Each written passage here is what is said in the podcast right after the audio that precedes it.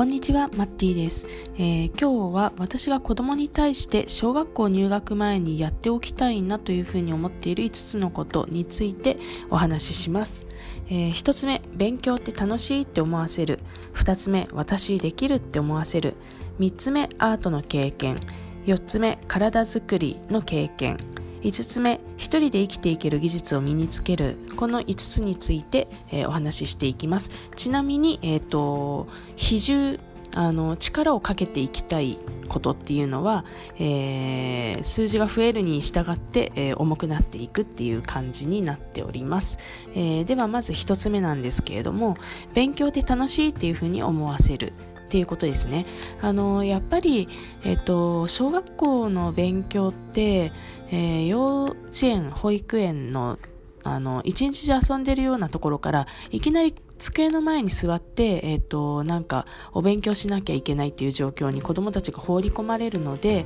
えっ、ー、と、入学前になんかその状況に慣れさせて、えっ、ー、と、机の前に座って何かをやるっていうことが少なくとも楽しいなっていうふうに思える体験っていうのを、えっ、と、させておきたいなっていうふうに思ってます。まあ、これは単純にその、あの、まあ、お勉強しようとかって声がけをして机に座ってあの迷路やるとかでもいいしなんかお遊びでいいんですけど最初は。で、まあ、そこからあの文字の練習したりとかみたいなあの小学校でやりそうなことにちょっとずつつなげていくみたいな。で、えーと、遊びの範囲でつなげていくっていうようなあの、まあ、遊びの範囲でっていうかあの親と子供で過ごす時間って子供はすごい好きなのでなんかそういう遊びの一環として楽しい時間として勉強っていうものを体験させるっていうことを、えー、やっておきたいなというふうに思ってます。それができているとあの小学校に入ってからのあの勉強の声がけがあのストレスじゃなくなるなっていうふうに思ってて私結構ストレス感じること嫌いなので なんかそういう下準備はしておきたいなっていうふうに、えー、すごく考えています、まあ、これ自体はあの多分そんなにね時間をかけてやることではないと思うんですよね。あの私も今現在、えーと、それをちゃんとやってるかっていうと今4歳であと1年半でえっ、ー、とえーと、小学校入学なんですけどまだそんなにやってません、まあ、たまに気が向いた時に、えーと、うち子供チャレンジやってるんでそれのワークみたいなやつを一緒にやるぐらいで、まあ、そのこと自体は子供がすごい楽しんでいるので、えーとまあ、入学が近づいてきたらもう少し頻度を上げて、えー、やっていくかなというふうに思うんですけれども、はい、ちょっと前にあのなんかちょっと一回毎日やってみようかなと思って、えー、と声がけして、えー、ご飯の後、朝ごはんの後に、えっ、と、机に向かうっていうのをやってみたんですけど、ちょっとまだ早いなと思ったんですよね。なんかその、鉛筆を持って何かを書くみたいなことがうまくできないので、なんかそういうのあんまりいっぱいやっちゃうと本人が疲れちゃったりとか、つまん、なんか楽しくなくなっちゃうみたいな感じがあったので、え、ー、と、まあ、ちょっと時間を置いて、まあ、もうちょっとしたらもう一回トライしてみようかなって思ってるっていう感じなんですが、まあ、タイミングはともかく勉強って楽しいっていうふうに、え思わせるあの雰囲気作りはしておきたいなっていうふうに思ってます。で2つ目は私できるって思わせるってことなんですけどなんかこう成功体験をたくさんあの経験しとくのってすごく大切だなと思っていてあのなんかちょっと,、えーと、できないとか、えー、なんか辛いなみたいな状況になった時に、えーとまあでもほら、あれもできたからできるよ、みたいな励ましをするための、あの、経験ってことですね。はい。あの、まあ何でもいいんですけどね。まあ、ただ勉強をやれるようにさせたいのであれば、まあ、勉強周りの私できるがあるといいのかなというふうに思います。で勉強周りの私できるっていうのは究極言うと,、えーと、学校の勉強できるっていうのが、えーと、感じられればいいっていうもう割とシンプルな話になってくるので、えーと、それはですね、えー、と学校に入る前にちょっと前前倒しで、えー、やっておくっていうのが一番、えーまあ楽なやり方かな、親側がっていうふうには、えー、思います。はい。ちょっと前倒しして、えっと、学校でやりそうなことを、えー、やっておくっていうことですね。はい。で、3つ目のアートの経験っていうのは、えっと、まあえー、アート系のワークショップに参加したりとか、まあ、あるいは音楽教室絵画教室みたいなものに、えーと、参加するっていうのを、えー、やりたいなというふうに思ってます、えー、うちは本当は今年こういうのを、あの、もりもり始めようと思ってたんですけど、えっと、ちょっとコロナの影響でできていないので、まあ、あの、様子見ながら何かしら、あの、少しずつでいいので、ちょっとでいいので、えっ、ー、と、体験として、えー、やっておきたいなっていうふうに思ってます。これはですね、えっ、ー、と、小学校入学前までに、あの、全てを完成させたいっていうような意味ではなく、あの、やっぱりちっちゃい頃の経験って、なんか、すごくパワーがあるというかあの1回2回やっただけのことなのにすごく記憶に残ってるみたいな体験って、えーと、皆さん何かしらあるんじゃないかと思うんですね。あの、まあ、こういうアートにアートとかなんか習い事に関わらずですね。私は、えーと、小学校1年12年の頃に通っていた、えー、学校の夏の盆踊りっていうのがすごく印象に残っていて、えーと3年生2年生のあの3学期で転校しちゃったんで結局2回しか経験してないんですけどなんだか鮮やかに あの焼き付いてるんですよね光景が。みたいなことがありますのでうんうん。あともう1個はあれですね。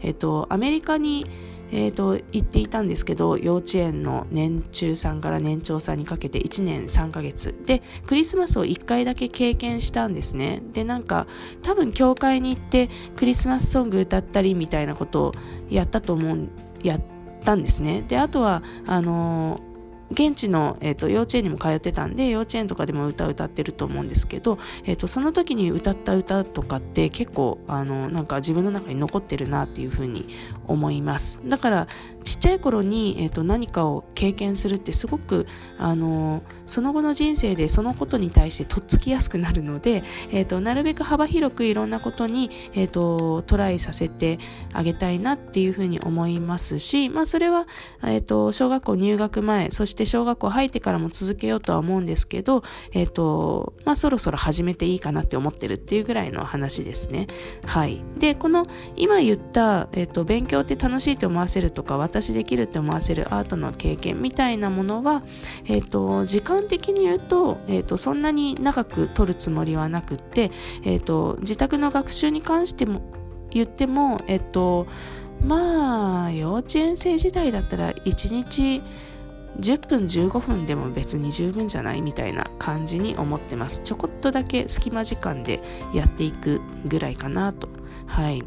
でアートの経験も、まあ、音楽はもしやるとしたら、えーと、少し、えーと、定期的にやるかもしれないんですけどそれ以外のものに関しては、まあ、ワークショップ参加みたいな形でいいんじゃないかなと、まあ、イベントとしてやっていくみたいな感じをイメージしています。で、えーと、4つ目体づくりですね、えー、と結構体づくりに関しては定期的に通う何かっていうものを作りたいなと思っていていや本当にこれもですねもう皆さんやってらっしゃると思うんですけど、えーと、うちの子ちょっと発達が遅くって、えーと4歳になってやっと体安定してきたなみたいな感じなんですね。でやっとこういう体づくり系のあの習い事をやる意味が出てきたなみたいな タイミングでこれまではとにかく散歩に行って歩き回ろうみたいな感じだったんですけど、えーと、やっとそれ以上のことができるようになってきたタイミングみたいな感じだったんで、えーとまあ、ちょっとコロナのことありますけど、えーとあ今タイミングを見て、えー、やっていきたいなと思っています。子供がどこに興味持つかは分かりませんが私自身が興味を持っているのはプールとか体操とかバレエとかみたいな全身を使う何かっていうのを、えーと、やるといいかなっていうふうに、えー、思ってます。で、えーと、5つ目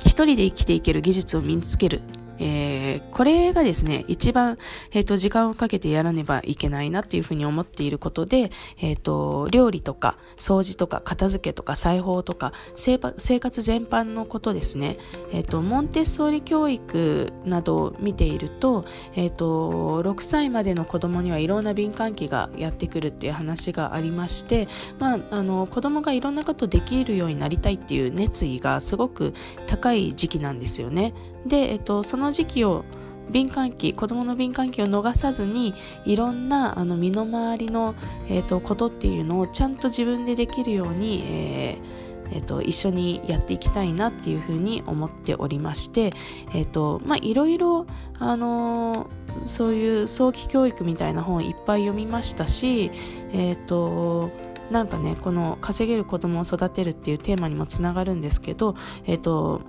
まあその小学校入学前の勉強どうすんだみたいなこともいろいろあの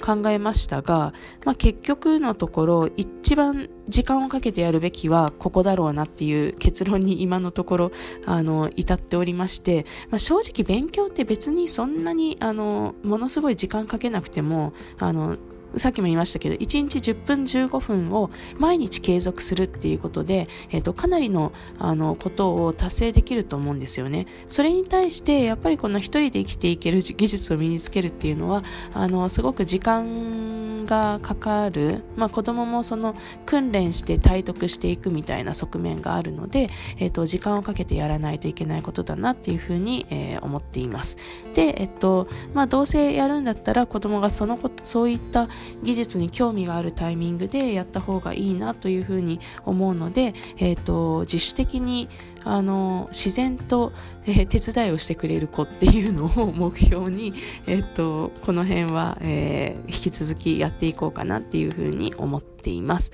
ということで、えー、今日は小学校入学前にやっておきたい5つのこと、えー、1、勉強って楽しいって思わせる。2、私できるって思わせる。3、アートの経験。4、体づくりの経験。5、一人で生きていける技術を身につけるっていうお話をさせていただきました。えー、大切なポイントは、1番の勉強よりも、えー、5番、4番、5番の体づくりや、えー、一人で生きていける技術を身につけるっていうところを、えー、私は重視しているということです。あとは、えっと、経験